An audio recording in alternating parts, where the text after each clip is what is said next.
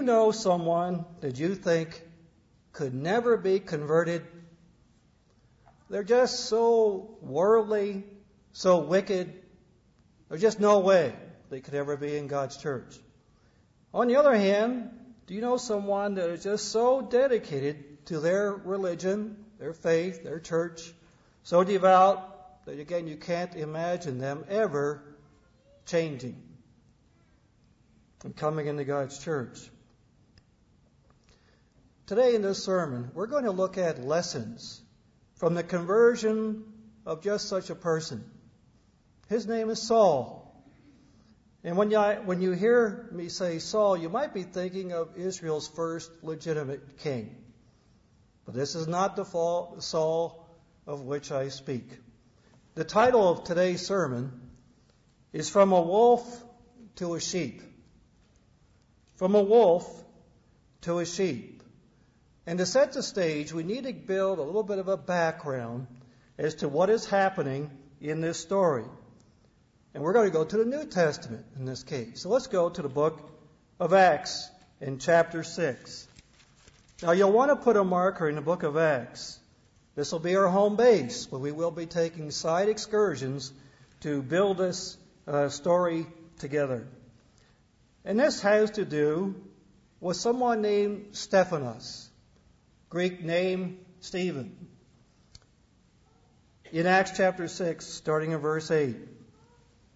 And Stephen, full of faith and power, did great wonders and miracles among the people. And then there arose certain of the synagogue, which is called the synagogue of the Libertines, and the Cyrenians, and the Alexandrians, and of them of Cilicia and Asia, disputing with Stephen. These were Hellenist Jews who had their own synagogues in Jerusalem. And they go after Stephen in particular. Verse 10 And they were not able to resist the wisdom and the spirit by which he spoke. And boy, that galls people when they cannot give you a good retort. And so they instead decide to persecute you.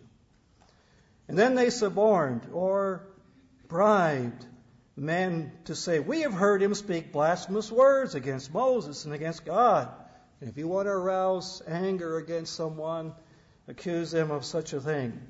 And they stirred up the people and the elders and the scribes and came upon him and caught him and brought him to the council, the Sanhedrin, and set up false witnesses which said, This man ceases not to speak blasphemous words against this holy place and against the law. For we have heard him say that this Jesus of Nazareth shall destroy this place and shall change the customs which Moses delivered us. Now they had taken something that Jesus had said about destroy this temple and in three days I'll raise it up, but he wasn't talking about a building in the city. He was talking about his body. But the enemies used that to accuse men like Stephen of threatening to destroy the temple and to teach against God's law through Moses. And all that sat in the council, looking steadfastly on him, saw his face as it had been the face of an angel. Chapter 7, verse 1. Then the high priest gave him the right to defend himself. Are these things so? And through the next part of this chapter, Stephen gives this magnificent speech recounting the history of Israel in Moses and Solomon.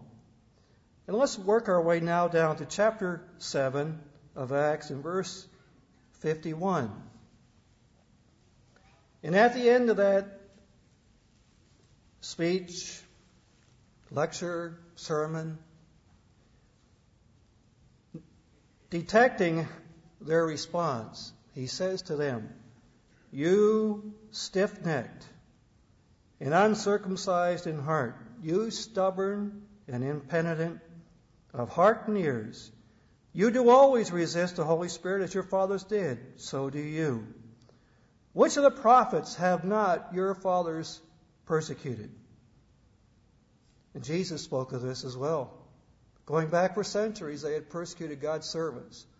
And they have slain them, which showed or prophesied before of the coming of the just one. And that was a term that the Jews used in Jewish literature for the expected Messiah, of whom you have now been the betrayers and the murderers. And Stephen it on the line, who have received the law by the disposition of angels and have not kept it. And in effect, Stephen is judging them. They have put him on trial. He judges them for their cold heartedness and threatening of murder. He had no visible results but fury, rage, hatred, resentment. But he puts one proud Pharisee under conviction. And that one will write one third of our New Testament. And that's the rest of our story. We had to have this for the background. And so now in verse 54, the first Christian martyr is this man, Stephen. And so we read in verse 54 When they heard these things, they were cut to the heart. They were furious. They were touched in the raw. They were enraged. And they gnashed on him with their teeth. Remember how Jesus talked about weeping and gnashing of teeth in the Gospels? They gnashed on him with violent rage, ground their teeth at him this literal manifestation of wrath and rage against him. Now, Stephen probably had more to say, but they interrupted him. What he had said so far should have brought them to repentance. But instead, let's see what happens.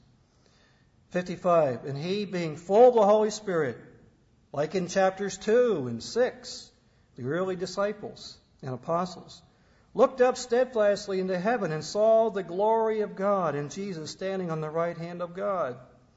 And this glory of God is what the Jews centuries before called the Shekinah glory. And Ezekiel had prophesied that that Shekinah would depart from the Holy of Holies. And you read through the books of Ezekiel how that glory of God moved further, ever further away from the Holy of Holies to the Mount of Olives, and then rose back to heaven. And yet now, all these years later, Stephen is given a brief glimpse of this glory of God. And he sees Jesus as well, standing at the right hand of God. There are three manifestations of Jesus in our New Testament. After the Gospels, here then to Paul in chapter 9, and finally to John the Apostle in the book of Revelation. And notice that Jesus is standing. Normally, he's spoken of as being seated, like in chapters 2 and in Hebrews 8. And he stands as if he were a defense attorney. And Stephen sees him, and that no doubt gave him great courage to press on. Perhaps Jesus is standing to remind Stephen that he's the high priest. But it's notable that he's standing at this point. And in verse 56, they said, Behold, I see the heavens open, and the Son of Man standing on the right hand of God. Perhaps he had this scene that took him right to the third heaven. And he sees the Son of Man. This is the only time in our New Testament outside the gospel gospels where that phrase is used, Son of Man. And he sees him standing on the right hand of God. And that was the place of honor. Anciently, always the right hand. Kings would carry their royal implements in their right hand. And that's how Jesus is depicted since his resurrection. At the right hand of God, that goes right back to the book of Psalms, even. No doubt this greatly encouraged Stephen to press on, even though the anger and the rage against him was only mounting.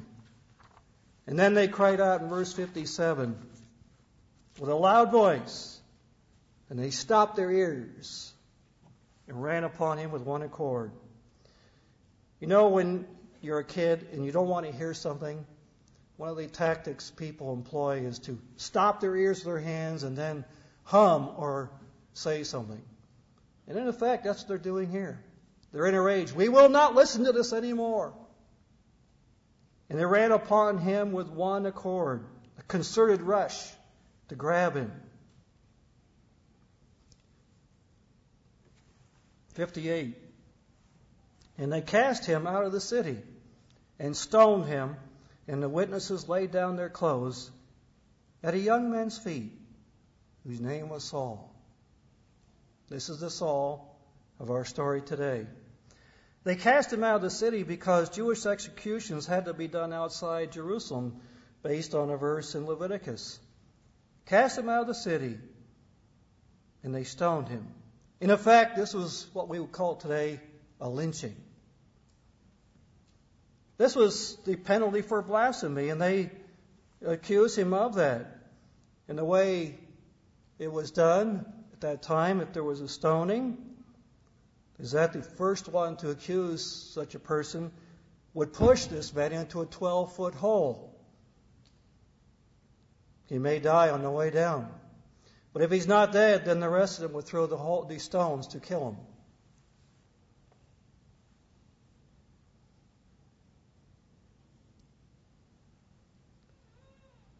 And witnesses laid down their clothes at a young man's feet.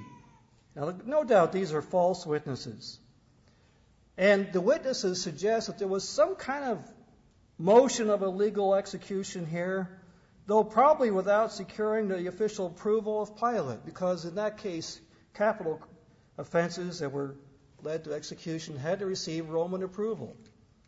And either Pilate did not want to interfere, or they didn't seek it, but it makes you wonder is Pilate still reeling from his experience with Jesus and does not want to get involved any further? And it's just a hands off, and he leaves the Jews to it.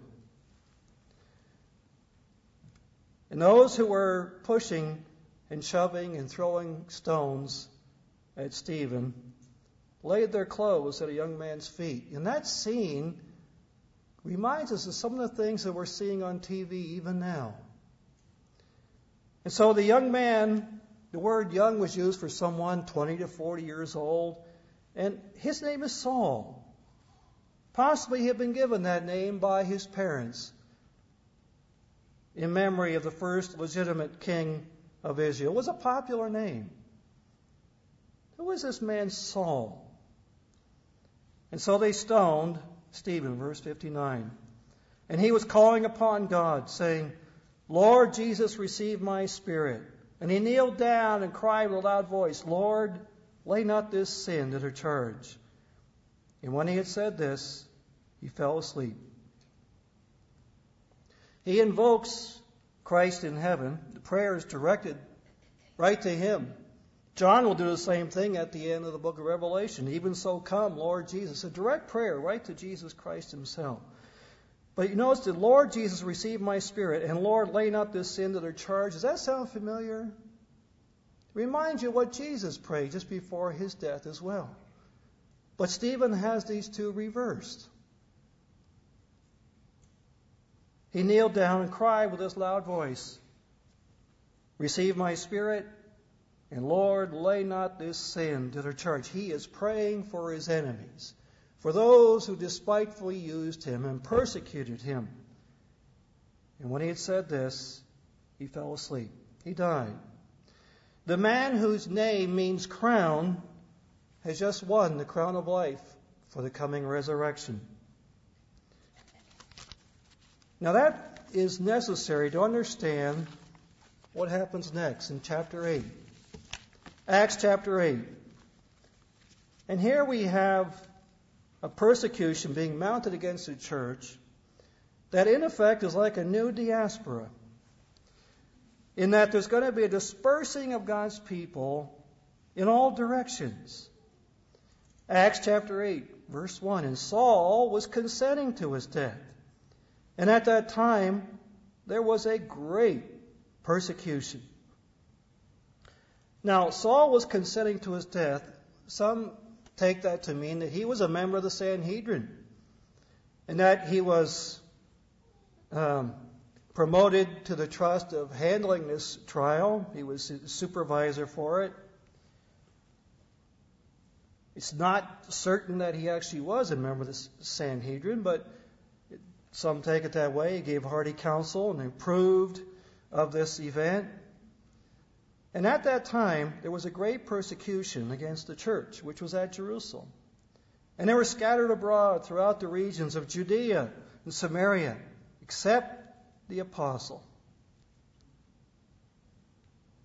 This shows again how hard it was for a Jew of the first century to accept a version of the Messiah that they were not expecting. Because Jesus did not match the images they had been taught by their rabbis for centuries of the coming Messiah.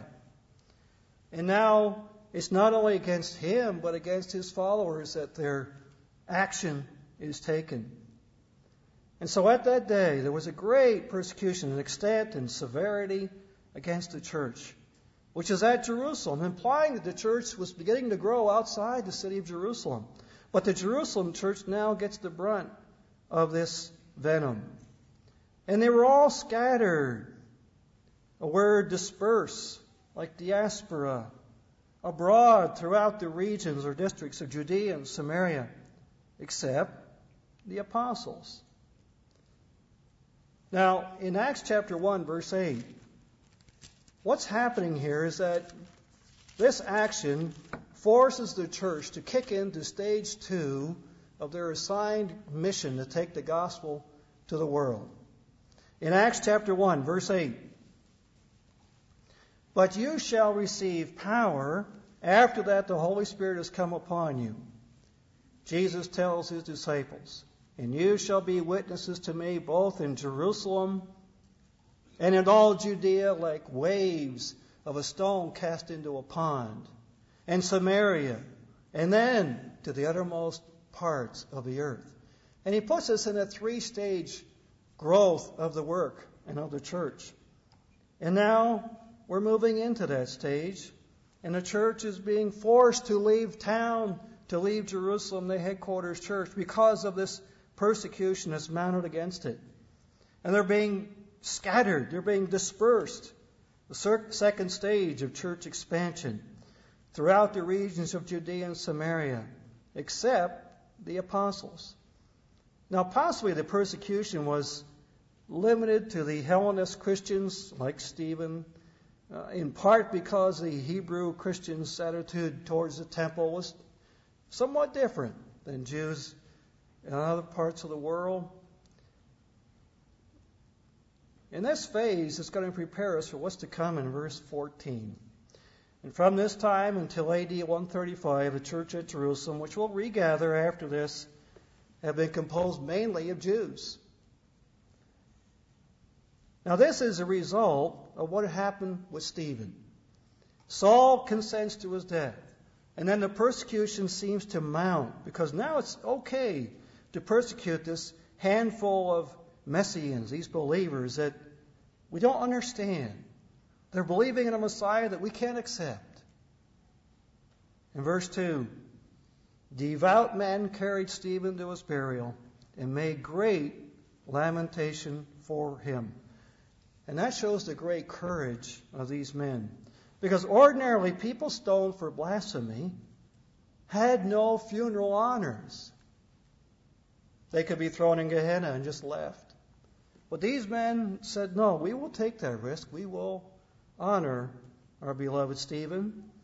And they made great lamentation over him. And the way it was done traditionally in that day was to beat the head, and beat the breast. Normally not allowed for someone who was stoned to death, but they, that didn't stop them. This was a mark of honor, an honorary or a, a, a burial with distinction and honor. And in verse 3, and as for Saul, he made havoc, ravaging, harrying of the church, entering into every house, hailing men and women, committed them to prison. This is our Saul. Made havoc. And the way that's expressed in the Greek, it describes a wild animal ravaging the body of its victim. The same word is used that way in the Septuagint translation of the book of Psalms. Now I want you to think about this Saul, because this is our Paul. He has two names. He has a Hebrew name, Saul, and he has a Roman name, Hellenist name, Paul. And think about which tribe he will later tell us he comes from. It was Benjamin. And how is Benjamin depicted? By what animal is Benjamin symbolized in the book of Genesis? A wolf.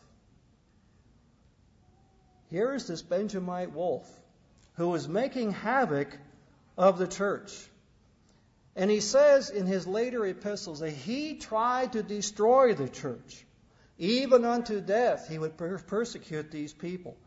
And he would gather them and torture them to even blaspheme the name of Christ. And he said, in his own words, this was a slaughter of the church. Something like that will stay with you the rest of your life. It's an awful memory. And this will haunt Paul the rest of his life. And he speaks of it in his letters. And he didn't just gather up men, but he went to every house where these believers were, and he hauled away, dragging, violently pulling them away, men and women. They were treated equally. And these women stood steadfast under persecution. Many of them were prominent in the church, and they held fast. But this is something that will stir Paul's conscience and bother him, that will lead to a remarkable transformation. Verse 4 And therefore, they that were scattered abroad went everywhere preaching the word. They were scattered abroad, the word from which we get our dispersion, diaspora, preaching or teaching the gospel of the kingdom of God and of Jesus Christ throughout the Roman world. We see this in verse 5, 12, 25, 35, 40, throughout the rest of this chapter. Preaching, preaching, preaching in the districts in the, uh, of that part of the Roman Empire. It's been long said in Christian history that the blood of martyrs is the seed of the church. And there were people who died at the hands of this persecution that was mounted by this one Saul. And so now we move on to the next chapter, chapter 9 and verse 1. Chapter 9, verse 1. And Saul, yet breathing out threatenings and slaughter against the disciples of the Eternal, went up to the high priest and desired of him letters to Damascus, to the synagogues, that if he found any of this way, whether they were men or women, he might bring them bound to Jerusalem. So the persecution starts as a result of the execution of Stephen, and then Saul jumps in the act, and he's breathing out murderous threats. The word breathing comes from a Greek word. It's only here in our New Testament, threatening and murdering, or as it were, the atmosphere that he breathed in and out, by which he lives. And he's threatening slaughter, murderous threats. This man, Saul, we know from history, is a notable person who was an intellectual of the first order because he will tell us about his some basics about his education, where he came from. Some say he had, was one of the finest minds of the first century. In fact, the classicist T.R. Glover ranked him next to Plato.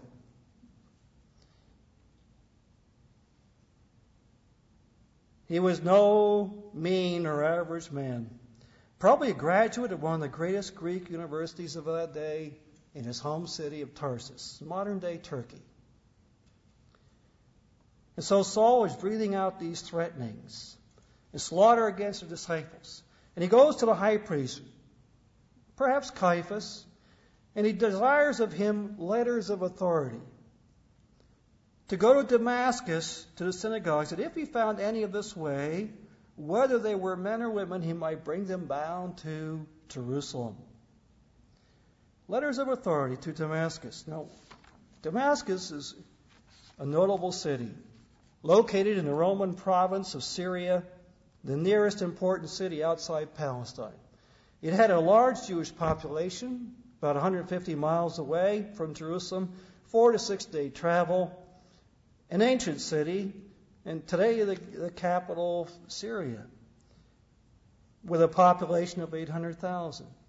But the Christians there were perhaps people had come from Jerusalem, even from this persecution.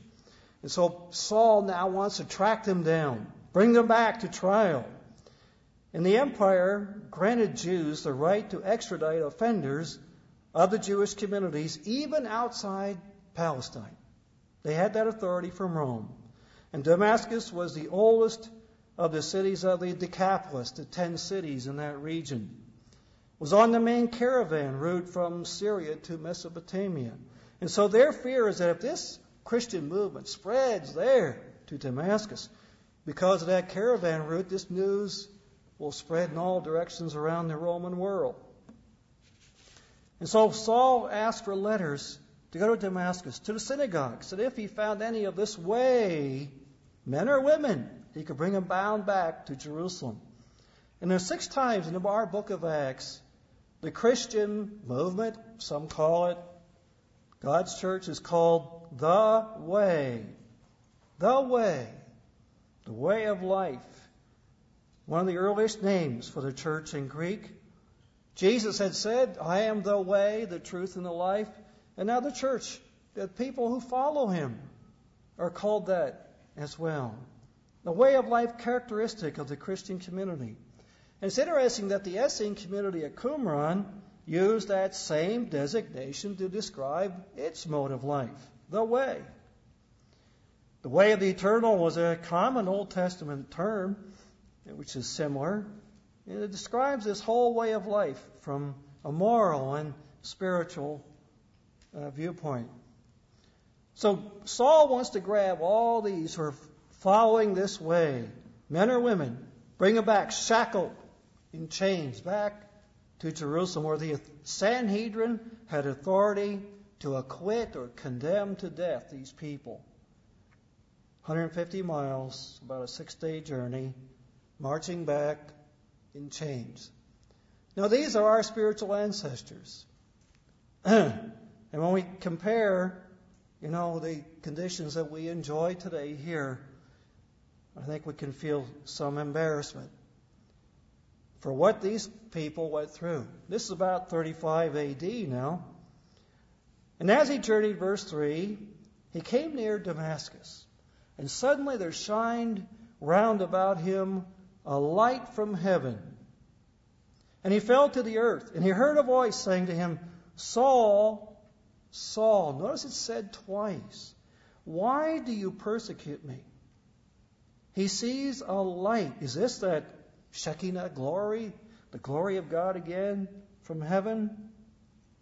In fact, when Paul describes this later in the book of Acts, he says, at, it, was, it was at noon, and it was brighter than the sun, this beaming light from heaven. And naturally, he's knocked to the earth. And he hears a voice saying, Saul, Saul, why do you persecute me? Of course, this is Jesus Christ talking to him. And how was Paul persecuting Jesus Christ? Well, you see, to per- persecute the church is to persecute Christ. For what is the church? But the body of Christ. Why do you persecute me? This voice asks him. And he said, Who are you, Lord? Who are you, Lord? In rabbinic tradition, such a voice from heaven would have been understood to be the voice of God Himself. The bright light and repetition of His name, Saul, Saul, suggests to Saul that he is in the presence of deity. There are a number of times in Scripture when God speaks, He calls him Moses, Moses, Samuel, Samuel, Saul, Saul. Who are you, Lord? And the Lord said, I am Jesus, whom you persecute. It's hard for you to kick against the pricks. Now, what is the basis of this phrase, kicking against these goads?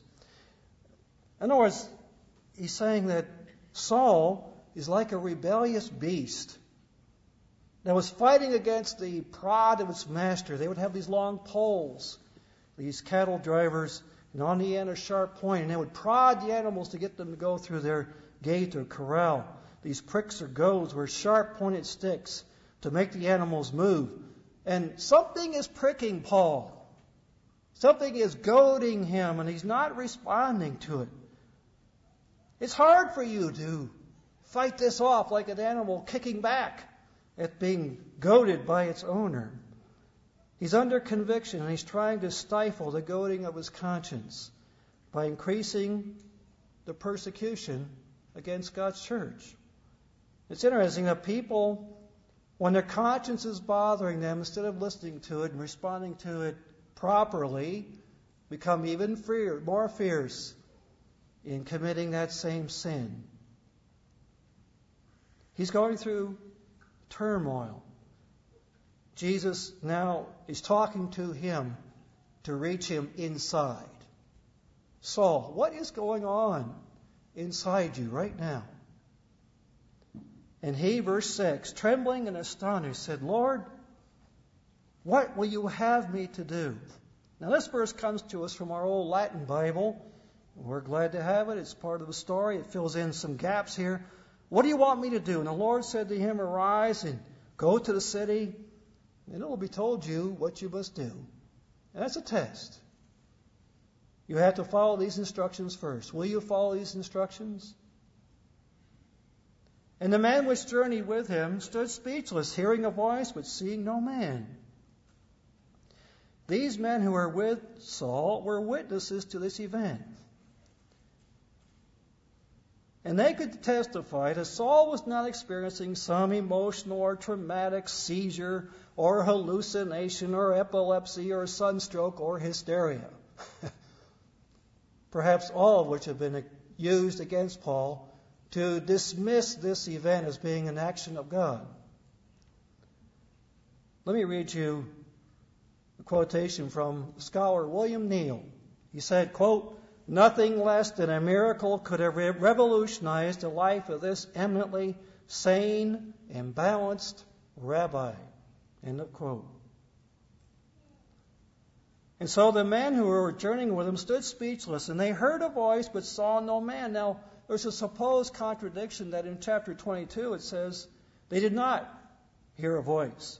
And so, what's the problem here? Well, there's really no problem. There's a slight difference in the Greek words that are used, which could teach us that they heard but didn't understand what the voice was saying, or that they only heard Paul's voice. They didn't hear any articulated words, something like that. But it's not a contradiction. There's no problem. It's just a various variant on the way of expressing what happened in this experience. And so in verse 8, Saul, which had been knocked to the earth, rises from the ground, and when his eyes were open, he saw no man. It was a temporary blindness, but it represents what's going on in his mind. He had been blind to the truth, blind as a persecutor, but they led him by the hand, and they brought him to Damascus. That's where he intended to go. And he was three days without sight, neither did eat nor drink. He's fasting, and this was customary in that era when people went through such an experience like this. And we're told in Christian history, Christians often would fast before baptism. Some kind of a sign often followed a message from heaven as if to confirm the authenticity of the experience. And here he is, he's blind. This confirms what he's already receiving in his mind. And then verse 10. There was a certain disciple at Damascus named Ananias. And to him said the Lord in a vision, Ananias, and he said, Behold, I'm here, Lord. Only here do we have this man Ananias mentioned besides chapter 22, and he's going to be a witness of this man Saul's conversion. In fact, he's going to be God's implement in this process. Ananias was a common name at that time. The Greek is derived from the Hebrew Hananiah. Yahweh is gracious or shows grace. A Jewish Christian, an able witness of this man's conversion. And we're told in chapter 22 this man was devout according to the law. He had a good report of all the Jews there. And he was a layman. Ananias, the Lord says to him in a vision, Ananias, he said, Behold, I'm here.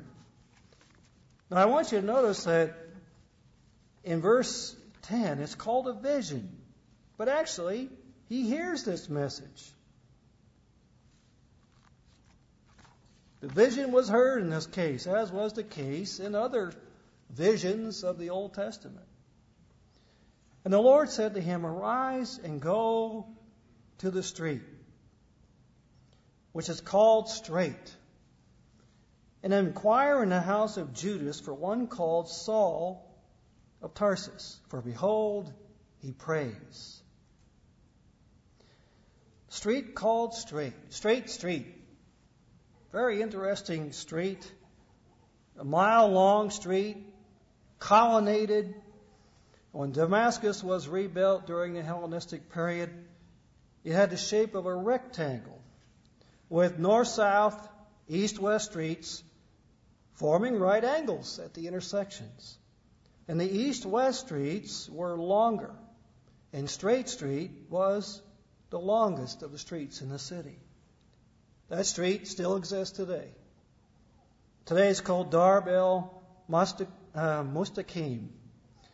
It was the city's main thoroughfare then and now. And then it had lines of Corinthian columns, but no more. It went from one end of the city to the other. So Christ tells Ananias, Go to that straight street and inquire in the house of Judas for one called Saul of Tarsus, for he's praying.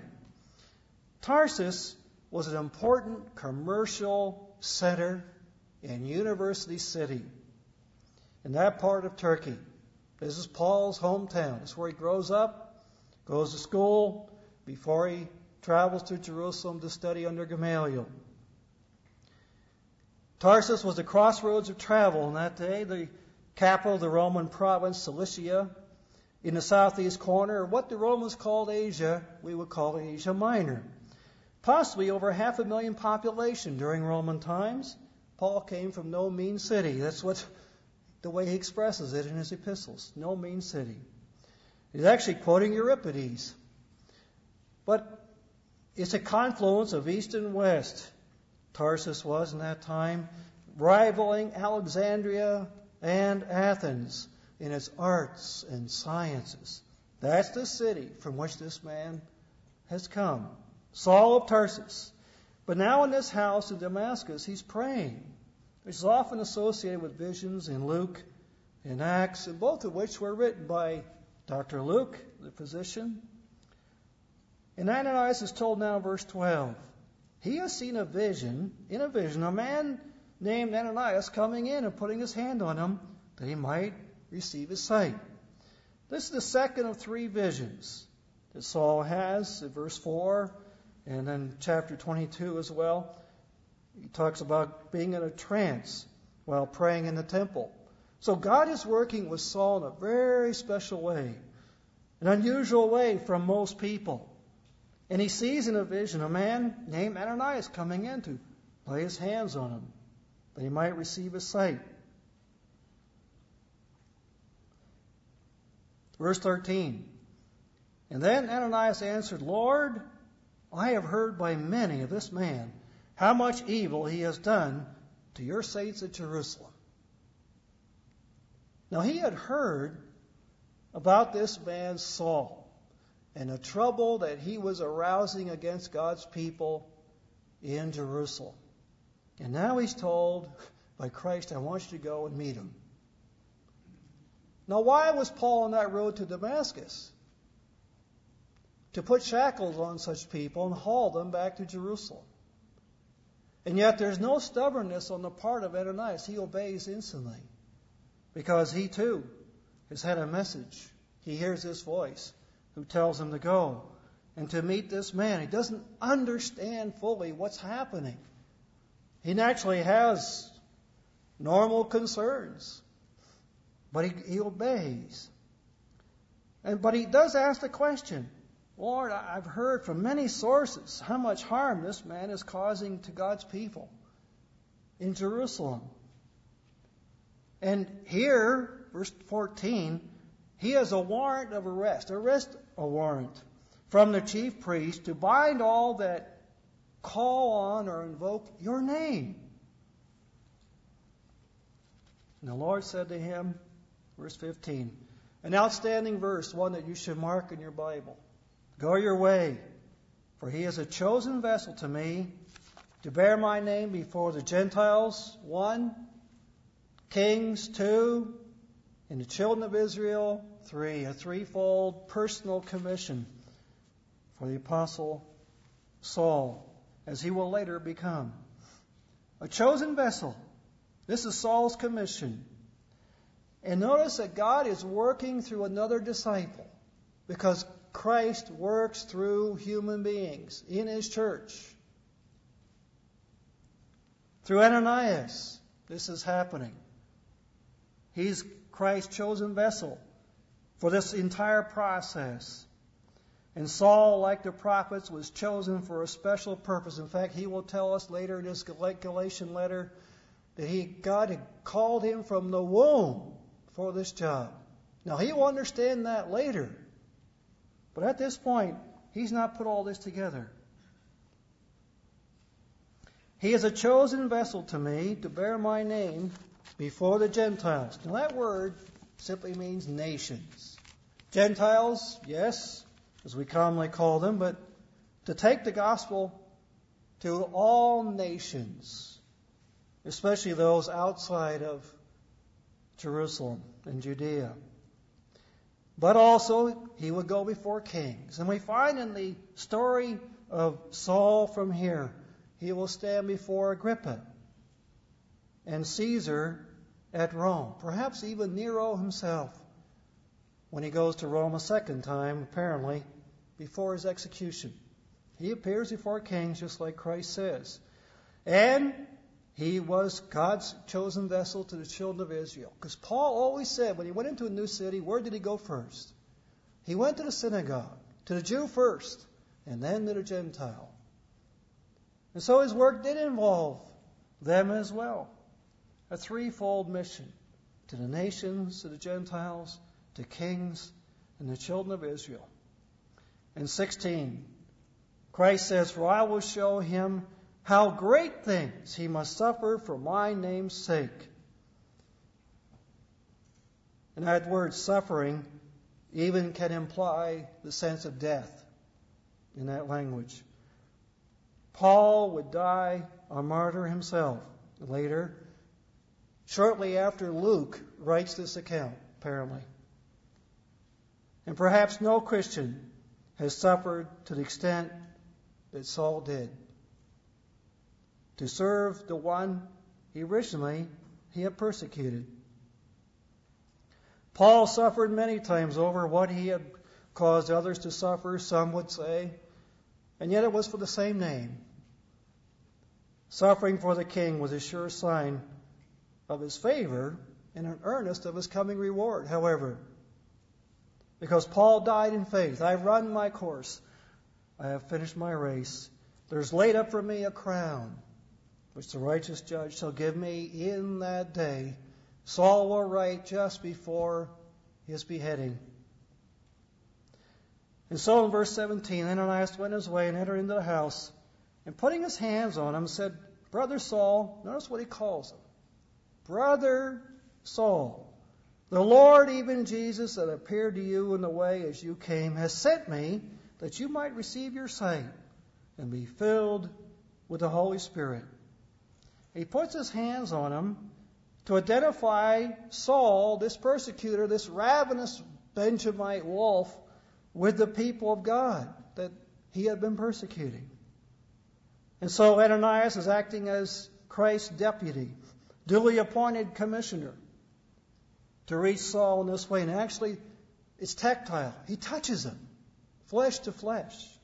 Brother Saul, the Lord, even Jesus, that appeared to you. Notice Jesus appeared to him, not just in vision, but appeared to you in the way as you came, has sent me that you might receive your sight and be filled with the Holy Spirit. It's on this basis of Christ appearing to Saul that he claims he was made an apostle. Let's go to 1 Corinthians 9, verse 1. Leave your marker there. 1 Corinthians 9, verse 1.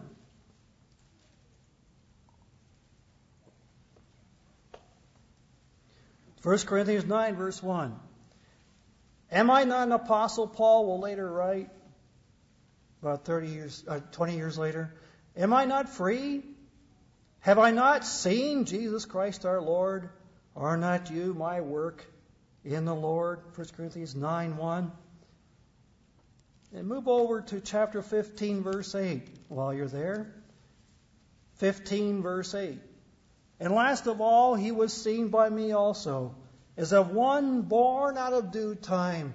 Saul calls himself later the least of the apostles. Because of what he had done to the church, he considered himself of no value in himself to Christ, thought less of himself than others. and he says, I persecuted the church of God. It's one of those 12 times we have that name of God's church. And this calling comes directly from Christ, not through another apostle. Look at Galatians chapter 1. Paul's, Saul's conversion and commissioning is very different than the way it was with the other apostles. And he tells us so in Galatians 1. Verse 1 Paul, an apostle, but not of men, neither of man, but of Jesus Christ, and God the Father who raised him from the dead. Galatians 1 and verse 1. Calls himself an apostle, but not of men, but of Christ directly, and God the Father who raised Christ from the dead. Look at verse 11. But I certify, brethren, that the gospel which was preached of me is not after man. For I neither received it of man, neither was I taught it, but by the revelation of Jesus Christ. A personal revelation. He actually saw Christ. And this is what Ananias says here in Acts 9:17, where we go back now.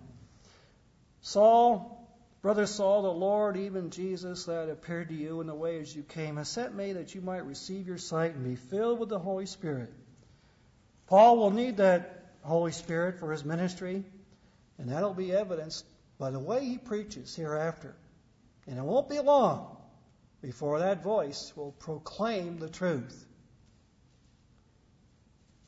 In verse 18, immediately there fell from his eyes, as it had been scales, a crusty covering that peeled away, something like scales we even use that term yet today scales fall from your eyes. That's a biblical idea and concept. And he received sight forthwith, and arose and was baptized. Now, there's no speaking in tongues here.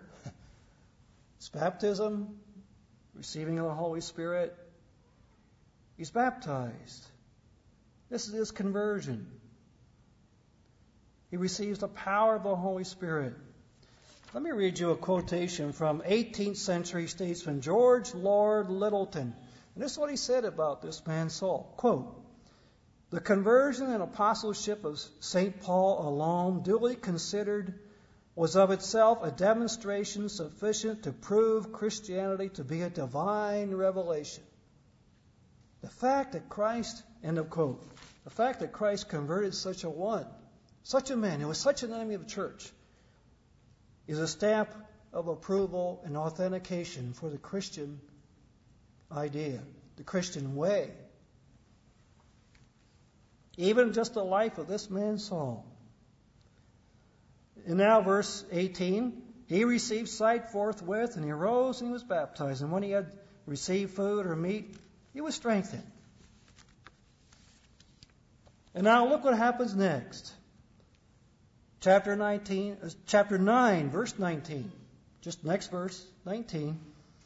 Then was Paul certain days with the disciples that were at Damascus. Interesting place, this Damascus, a hub of a vast commercial network with far flung lines of caravan van trading reaching into North Syria, Mesopotamia, Anatolia, Persia, Arabia. And if Christianity flourished there, it would quickly reach to all those centers. The news would spread. The city gates and a section of a town wall may still be seen there today. It's one of the oldest continuously occupied towns in the world, Damascus. Saul, certain days, spends time now with the disciples in the city. In verse 20, straightway, at once, following his baptism, he preached Christ in the synagogues that he is the Son of God. Instantly. Well, he had been commissioned. Christ told him to do this. And he wastes no time. He goes into the synagogues preaching that Christ is the Son of God. Son of God only here in the book of Acts. He is preaching this one who appeared to him as Messiah, as God who had come in the flesh and now had returned to the third heaven. And all that heard him, verse 21, were amazed. They were astounded. They said, What? Isn't this the guy that destroyed them, that called on this name in Jerusalem? And he came here with uh, arrest warrants for that intent that he might bring them bound to the chief priests. What's this? And now he's preaching his very name? So you can imagine their consternation. What is going on here? Did we get our wires crossed? Did we misunderstand what his mission was? And Saul, verse 22, increased the more in strength. He became ever more capable and powerful, and he confounded, he baffled the Jews which dwelt at Damascus, proving that this is the very Christ, God's anointed, the Messiah. And the Jews are baffled. He was able to throw the Jewish colony at Damascus into complete confusion by the way he demonstrated that Jesus was the Christ. It's the way the New Jerusalem Bible renders that part of the verse. And what it says, with proving, he used cogent proofs, probably using prophetic scripture to show that Jesus had fulfilled prophecy after prophecy after prophecy of the Old Testament that no one else could have fulfilled. Cogent proof. Paul is an apologist. He is speaking of the evidence on behalf of who Jesus was. And so what happens next? 23. And after that, many days were fulfilled. The Jews took counsel to kill him. Here we go again. Now, this time it's against one that was one of their allies at one point. After some time had passed, the Jews took counsel to kill him. Now, what's going on is that Paul will later write to us in his Second Corinthian letter that the king of that time was Aretas IV. He was a Nabatean ruler, and the Nabateans ruled Damascus in this era. And Aretas had instructed his governor to arrest Paul.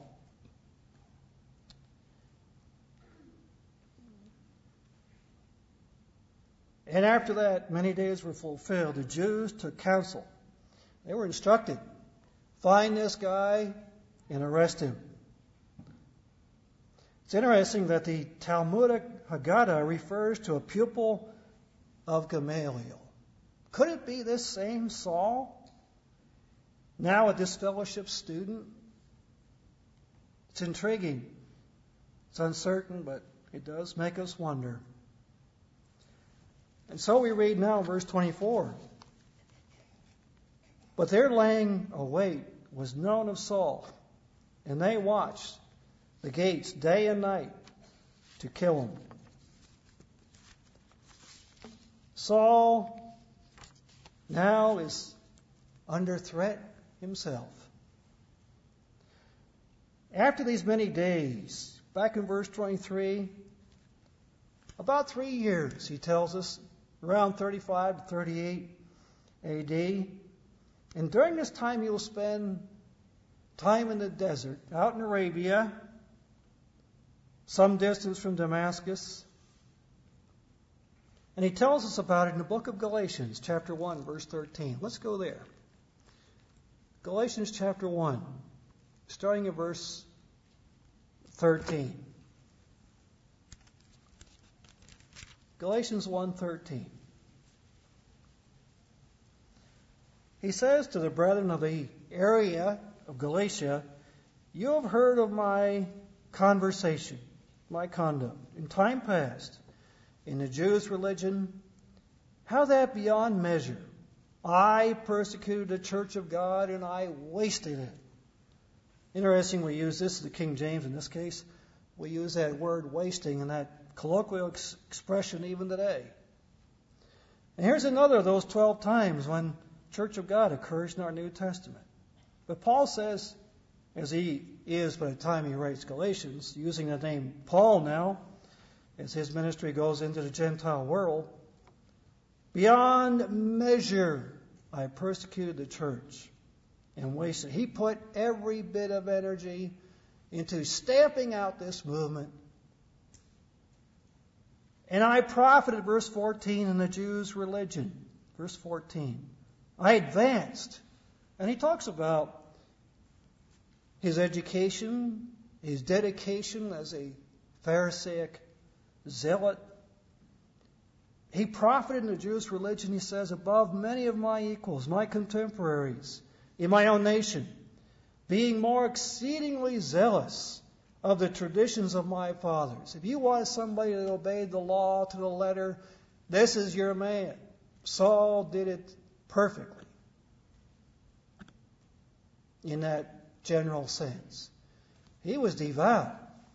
But when it pleased God, who separated me from my mother's womb and called me by his grace, to reveal his Son in me, that I might preach him among the heathen, immediately I conferred not with flesh and blood. And now, these years later, when he writes Galatians, he thinks back and he now realizes that God had in mind to call him from the womb, just like God said he did for Jeremiah. Notable individuals that God had his hand on from the beginning, from the beginning of their life. He has called me, separated me for this mission from my mother's womb, and called me to his grace, to reveal his Son in me, that I might preach him among the Gentiles. Immediately I conferred not with flesh and blood, neither went I up to Jerusalem to them which were apostles before me, but I went into Arabia, and then returned back to Damascus. And then after three years, I went up to Jerusalem to see Peter, and I abode with him fifteen days. And other of the apostles saw I none save, except James, the Lord's brother. So this is the period that we are speaking of here in the book of Acts, chapter 9, verse 23.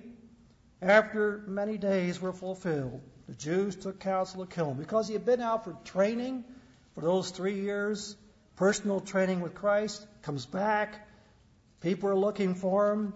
The king, Aretas, has given orders arrest this man. And there, verse 24, Acts 9, laying wait was known of Saul. And they watched the gates day and night to kill him. The hunted hunter has become the hunted. What a strange twist of affairs.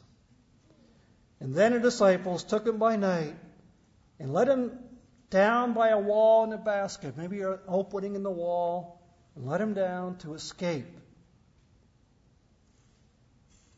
Over the wall in a basket. Can you think of anybody else in the Bible who escaped by going over a wall like this? Two other stories the spies at Jericho and David when Michal let him down in a basket. Let him down in a basket. In Damascus, there are still long stretches of the Roman wall from Paul's time. And so now, verse 26. About 38 AD, when Saul was come to Jerusalem, he tried to join himself to the disciples, but they were all afraid of him and believed not that he was a disciple. Now, can you blame them? I mean, who was it that was rounding up their brothers, sisters, mothers, fathers, aunts, uncles, grandparents to haul them in for trial and punishment? And so Saul now arrives in the city. He tries to join the church in our common parlance. And they all pull back from him. They had a reason to. They were all afraid of him and believed not that he was a disciple. They didn't have his personal story to go on yet. Three years have gone by. You can imagine all the wild rumors that were floating about in the city. It looks like Saul's going to be pushed away. And along comes someone who says, I'll stand up for him. Someone whose name means the great encourager, Barnabas. Verse 27 Barnabas took him, maybe even by the hand, by the arm, and brought him to the apostles, stood up with them, and declared to them how he had seen the Lord in the way, and that he had spoken to him and how he had preached boldly at Damascus in the name of, the, of Jesus. Isn't it a wonderful experience when you're in a tight fix, when somebody comes to your defense, comes to your rescue, stands up for you, and defends you? And it kind of removes the questions, the doubts that have been raised about you. This is what this man Barnabas will do for Saul. And it's interesting that not many chapters away, these two men will pair up, be ordained as a, in, at, uh, in the church, and out they will go on their first evangelistic journey together. They become close friends. However, an incident will divide them for a few years, but they will rejoin. But at this point, Barnabas is standing up for him. And now, verse 28. He was with them coming in and going out at Jerusalem. Now, Saul was moving about freely among the church there at Jerusalem, and he spoke boldly in the name of the Lord Jesus. And he disputed against the Grecians, but they went about to slay him. He's debating, he's acting as an apologist with these Grecian Jews, these Hellenists. It's interesting that Hellenist Christians like Stephen, now Saul, were some of the most active in the work of the church at Jerusalem, just as the Hellenist Jews were some of the most active opponents of Christianity. These Jews of dispersion who had this Greek culture in common, but they sure take very different courses. And so what's happening here is that Saul seems to be picking up where Stephen left off. Do you think Stephen left a mark on this man, Saul? I think so. This is what Stephen was doing prior to his death. And now Saul picks up the baton to carry on. Verse 30 which when the brethren knew, they brought him down to Caesarea and sent him forth to Tarsus, because now another threat against Paul, Saul, And they send him off to Caesarea Maritima, beautiful city. It's where Pilate had his headquarters, a city on the coast of Palestine, south of Mount Carmel. And they send him back home. Said, Saul, go back home for a while. Let's let the let this turmoil simmer down. And it had been a while, perhaps, since Saul had seen his family. It may have been mutual. And he takes this journey 300 miles north of Jerusalem to his hometown of Tarsus, 10 miles inland from the Mediterranean Sea, this well known university city. And that's where he will stay until one Barnabas comes and gathers him and says, I need you. We need to get back to the work that we've been assigned. In verse 31, and then had the churches rest throughout all Judea and Galilee and Samaria. And they were built up, walking in the fear of the eternal, in the comfort of the Holy Spirit, were multiplied.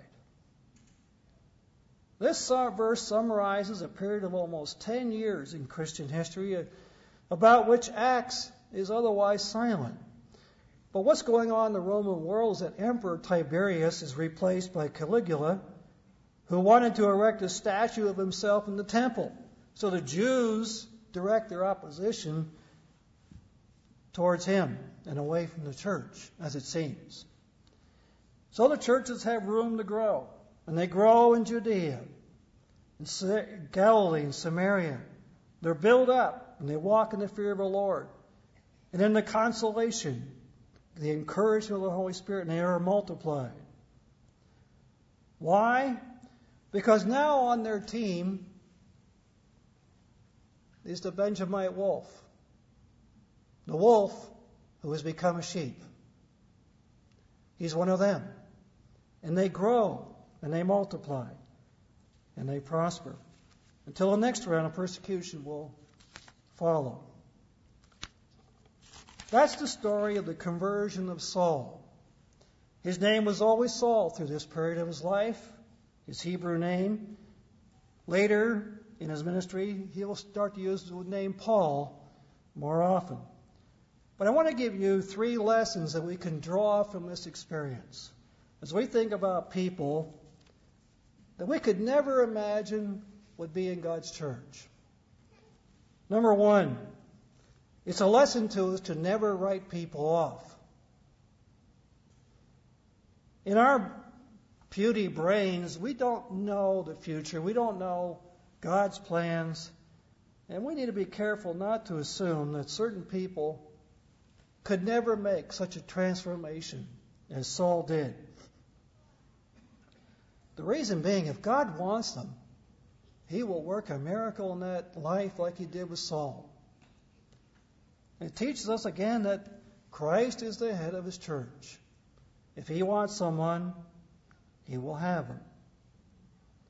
And so we don't want to write people off or cut count people out. Let's leave that to Christ himself. He knows what he's doing. And number two, that's one reason Jesus tells us to love our enemies and pray for them. Isn't that what Stephen did? You see, when Stephen was dying, he prayed that very kind of a prayer. Lord, lay not this sin to their charge. Was that prayer answered?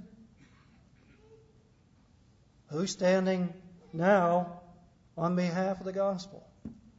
The man who was in charge of Stephen's execution. Look at Matthew 5 and verse 43. Matthew 5, 43. Isn't that what Jesus taught us to pray? Matthew 5, 43. You have heard it's been said, You shall love your neighbor and hate your enemy. Now, the first part came from the Hebrew Bible. Love your neighbor. Hate your enemy seems to have been something that the rabbis were teaching. But Jesus says, You've heard that. But verse 44 I say to you, Love your enemies. Bless them that curse you. Do good to them that hate you. Pray for them which despitefully use you and persecute you. To do that, you need the power of the Holy Spirit. The carnal mind cannot handle that kind of a forgiving spirit. It's a miraculous action. Verse 45 That you may be the children of your Father which is in heaven. For he makes his sun to rise on the evil and the good, he sends his rain on the just and the unjust. For if you love them which love you, what reward do you have? Don't even the publicans, tax collectors do the same thing? And if you greet your brethren only, what do you do more than anybody else? Tax collectors do that. But this verse that we so often quote, 48, is in this context. 48. Be you therefore perfect, even as your Father in heaven is perfect. The context is loving your enemies and praying for them, those who despitefully use us. That's lesson two. This is why Jesus tells us to love our enemies. And that's exactly what Stephen did just before he died. In verse 3, I should say number three, third lesson every conversion is a miracle. Even those of us who were not chief persecutors like Saul, we resisted God one way or another until we finally surrendered. That was a miracle. The fact that you're here now is a miracle. Every conversion is a miracle. In my ministry, I have seen this happen. Let me tell you a story. In my first pastorate, Estevan, Saskatchewan, small church, 25 people scattered over 500 miles. Saskatchewan, North Dakota, Montana. We had a gentleman faithfully came up for services, crossed the border every week. And he would warn me about his wife. We would ask about going to visit him.